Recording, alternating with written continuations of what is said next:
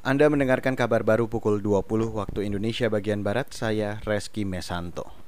Saudara, pemerintah mengklaim tingkat kesembuhan pasien COVID-19 sejak Maret hingga saat ini mencapai 72 persen.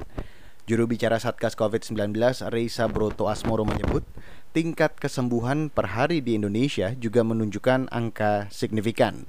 Menurutnya, itu lantaran terapi yang diterapkan tenaga medis di rumah sakit cukup efektif bagi pasien.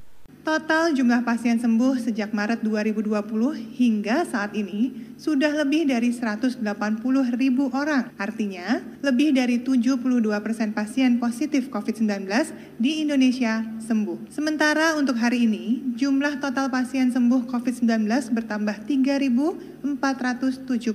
Jumlah kasus selesai isolasi COVID-19 di pekan ketiga September meningkat dibandingkan pekan sebelumnya. Ini berarti terapi yang diterapkan oleh para tenaga medis di Indonesia efektif.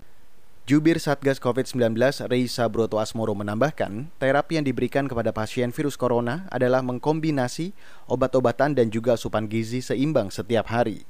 Menurutnya, hal itu bisa dengan cepat memulihkan stamina atau imunitas pasien yang sedang diterapi. Reisa terus mengimbau agar pelaksanaan protokol kesehatan terus dilakukan secara ketat, semisal dengan menjaga jarak dan memakai masker. Beralih ke informasi selanjutnya, proyek pembangunan infrastruktur transportasi perhubungan di tanah air tetap berjalan meski di tengah pandemi COVID-19. Menteri Perhubungan Budi Karya Sumadi mengatakan, proyek yang telah direncanakan saat ini masih terus berjalan, baik di Indonesia bagian barat, tengah maupun timur. Kata dia, ritme pembangunan masih terjaga, kendati terdapat sedikit hambatan akibat virus corona. Filosofi yang selalu disampaikan oleh Pak Presiden bahwa infrastruktur itu memang sering hanya dilihat sebagai satu kegiatan ekonomi. Tetapi lebih dalam lagi, infrastruktur, perhubungan, konektivitas itu adalah upaya kita mempersatukan bangsa kita. Menteri Budi mengklaim para pekerja di proyek pembangunan perhubungan tetap mengedepankan protokol kesehatan. Menurutnya, pembangunan sektor transportasi menjadi sangat krusial sebab sebagai penghubung berbagai lokasi di Indonesia, khususnya daerah-daerah terpencil. Menhub berharap konektivitas transportasi bisa mendorong peningkatan perekonomian nasional dan keberagaman di Nusantara. Data Kemenhub menyebut proyek yang tengah berjalan antara lain pembangunan 21 bandara dan 10 bandara hub primer. Kita beralih ke informasi dari Malaysia. Lima orang dari enam jenazah yang ditemukan di pantai Teluk C, Bandar Penawar, Kota Tinggi Malaysia pada minggu kemarin adalah warga Indonesia.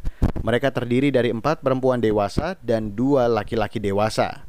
Mengutip Antara, Koordinator Fungsi Pensosbud Konsulat Jenderal Republik Indonesia atau KJRI di Johor Baru, Anang Fauzi Firdaus mengatakan telah menindaklanjuti temuan tersebut dengan kepolisian Kota Tinggi. Kata dia, berdasar informasi kepolisian, mereka diduga berusaha masuk ke Malaysia secara ilegal menggunakan perahu dan kemudian mengalami kecelakaan. Polisi di Raja Malaysia juga menangkap 9 WNI yang selamat dan diduga berasal dari perahu yang sama. KJRI memastikan penanganan 6 jenazah tersebut sekaligus pendampingan 9 WNI. Demikian kabar baru KBR, saya Reski Mesanto.